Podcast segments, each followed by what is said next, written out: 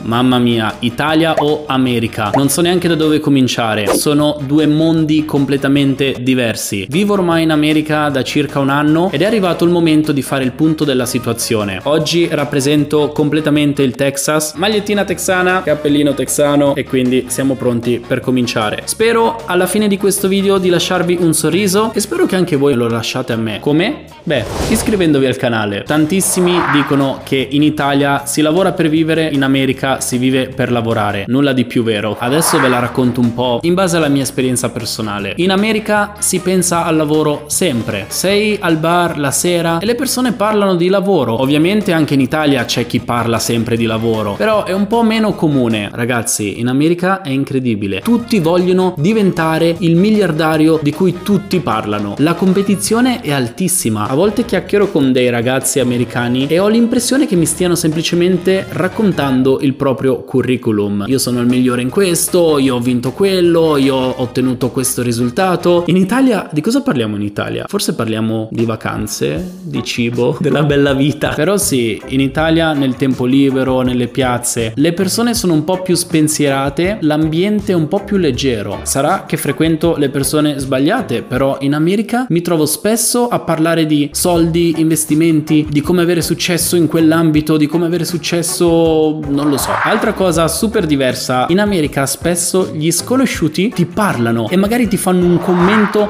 sulla maglietta, sul cappello, sul taglio di capelli. In Italia non è proprio così, non è che io vedo qualcuno al supermercato e gli dico "Ma che bel giubbotto che hai, dove l'hai comprato?". In America succede spesso, addirittura ragazze fanno commenti a ragazzi, cosa che in Italia mi sembrerebbe un po' strana. Devo ammettere che su questo siamo un po' più chiusi. Raga, in America tutto è enorme. Quei vicoli italiani, stradine di paese, ecco qua probabilmente sono delle autostrade a sei carreggiate. E specialmente in Texas l'auto più piccola che si può trovare in strada è un Ford F150. Ovviamente sto esagerando, però veramente si percepisce questa cosa. In Italia è tutto un po' più a passo d'uomo. Qua si va in macchina ovunque. È impossibile uscire di casa e camminare. C'è qualche città americana che fa un po' da eccezione, però la maggior parte delle città americane sono così, sono delle metropoli enormi, quindi anche un po' dispersive. Quando dicono che tutto è più grande in Texas. In generale le città sono proprio strutturate in modo diverso. Ad esempio spesso mi chiedo, ma qual è il centro? Avete presente quei centri città in Italia? Ma in realtà un po' in tutta Europa, pieni di gente il sabato mattina, con le bancarelle, negozi aperti, tantissime persone che stanno passeggiando semplicemente. Ecco, qui è difficile trovarli. Uno dei momenti in cui mi sono sentito più solo in vita mia mia è stato un sabato mattina con il sole, una giornata pazzesca in centro a Dallas, nella piazza principale in cui c'ero praticamente solo io. In Europa non è così, magari ti trovi in una città nuova, non sai esattamente che cosa andare a visitare, metti il nome della città su Google Maps. Google Maps ti porterà al centro della città, al downtown, ed è molto probabile che in centro città ci siano tante persone, ci sia movimento. C'è poi un'altra cosa che adoro dell'Europa che sono i free tour, dei tour gratuiti della città in cui la guida ti porta a passeggio per il centro e guadagna solamente sulle mance. Questo non l'ho mai trovato in America. Oh ragazzi, se c'è qualche free tour, ditemelo. Parliamo un po' dei bamboccioni.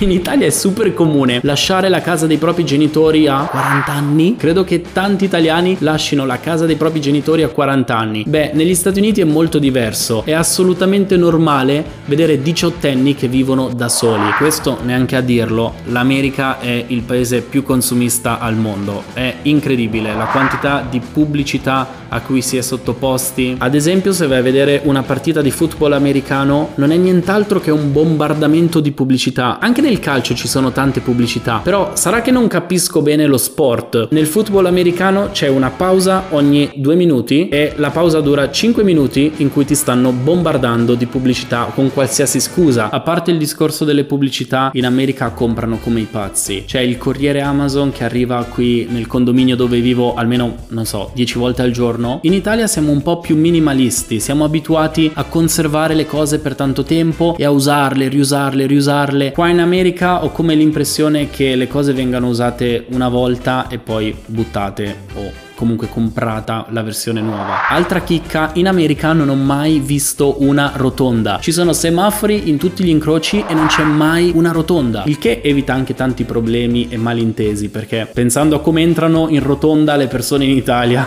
le unità di misura, ragazzi, in America sono il mal di testa più assoluto. Alcune unità di misura sono abbastanza facili da convertire se si è un po' abili con la matematica. Ad esempio, da miglia a chilometri non è così difficile, basta moltiplicare per uno e mezzo. Un mile è un chilometro e mezzo, più o meno. Ci sono poi delle unità di misura che, buh, il vuoto più assoluto. Impossibili da calcolare a mente, bisogna usare una scala oppure Google oppure abituarsi ad avere dei punti di riferimento. 32 gradi Fahrenheit è zero, fa freddo, c'è il ghiaccio fuori. 90 gradi Fahrenheit fa caldo, caldo da sciogliersi. Parlando di caldo e di freddo non posso far altro che parlare dell'aria condizionata. È un qualcosa a cui non penso di potermi abituare. Ormai ho imparato che d'estate in ufficio devo andare con il giubbotto da sci perché fa freddissimo, fa freddissimo. Probabilmente questa è una cosa più degli stati del sud degli Stati Uniti, quindi ad esempio il Texas l'aria condizionata è sempre accesa e sempre a delle temperature polari. In Italia tantissime case non hanno l'aria condizionata. Credo che in generale le persone sopportino un po' di più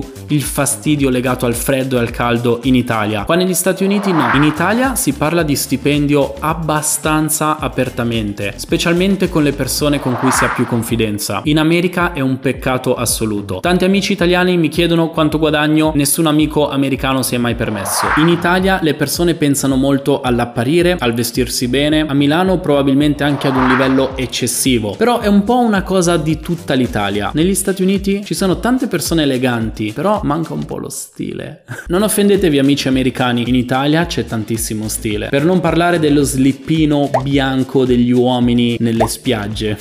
ecco qua si usano solo quei costumoni a boxer ma lunghissimi. Il cibo. Il cibo è un tasto dolente. In America è buono, specialmente se vai al ristorante, però è tanto condito, davvero tanto salato, c'è aglio in quasi tutte le ricette, aromi, spezie, quella semplicità dei prodotti genuini italiani mi manca. Parlando degli americani, non è che siano molto esperti di cucina, ma è come se non abbiano proprio voglia di imparare. E non è solo il caffè, il caffè forse lo potrei anche perdonare. Insomma, caffè, quell'acqua slavata che si bevono qua in America.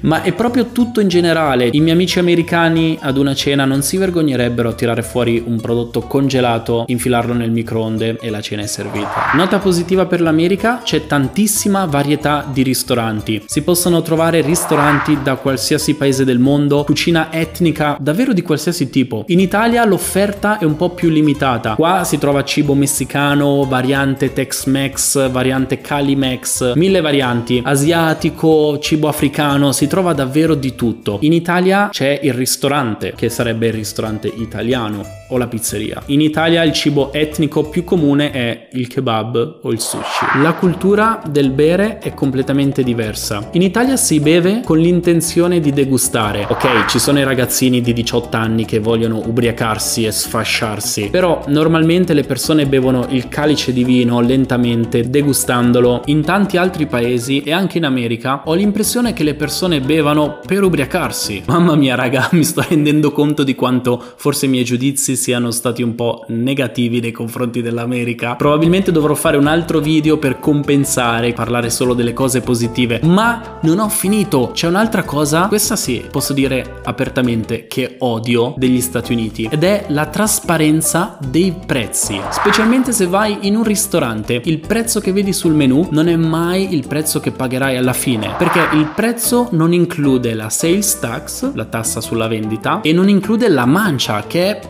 praticamente obbligatoria. In America quando si guarda il menu bisogna davvero stare attenti. In Italia è più trasparente. Ok, c'è il coperto, però il prezzo dei vari piatti è il prezzo che poi pagherai effettivamente. Bene ragazzi, vi ho raccontato un po' le differenze basate sulla mia esperienza personale per quanto ho visto in questo anno vivendo in Texas. Spero che il video vi sia piaciuto, ricordatevi di lasciare un mi piace perché aiuta tantissimo il canale e di iscrivervi se ancora non lo siete. Vi mando un abbraccio e vi lascio questi due video che sono fantastici e che vi piaceranno.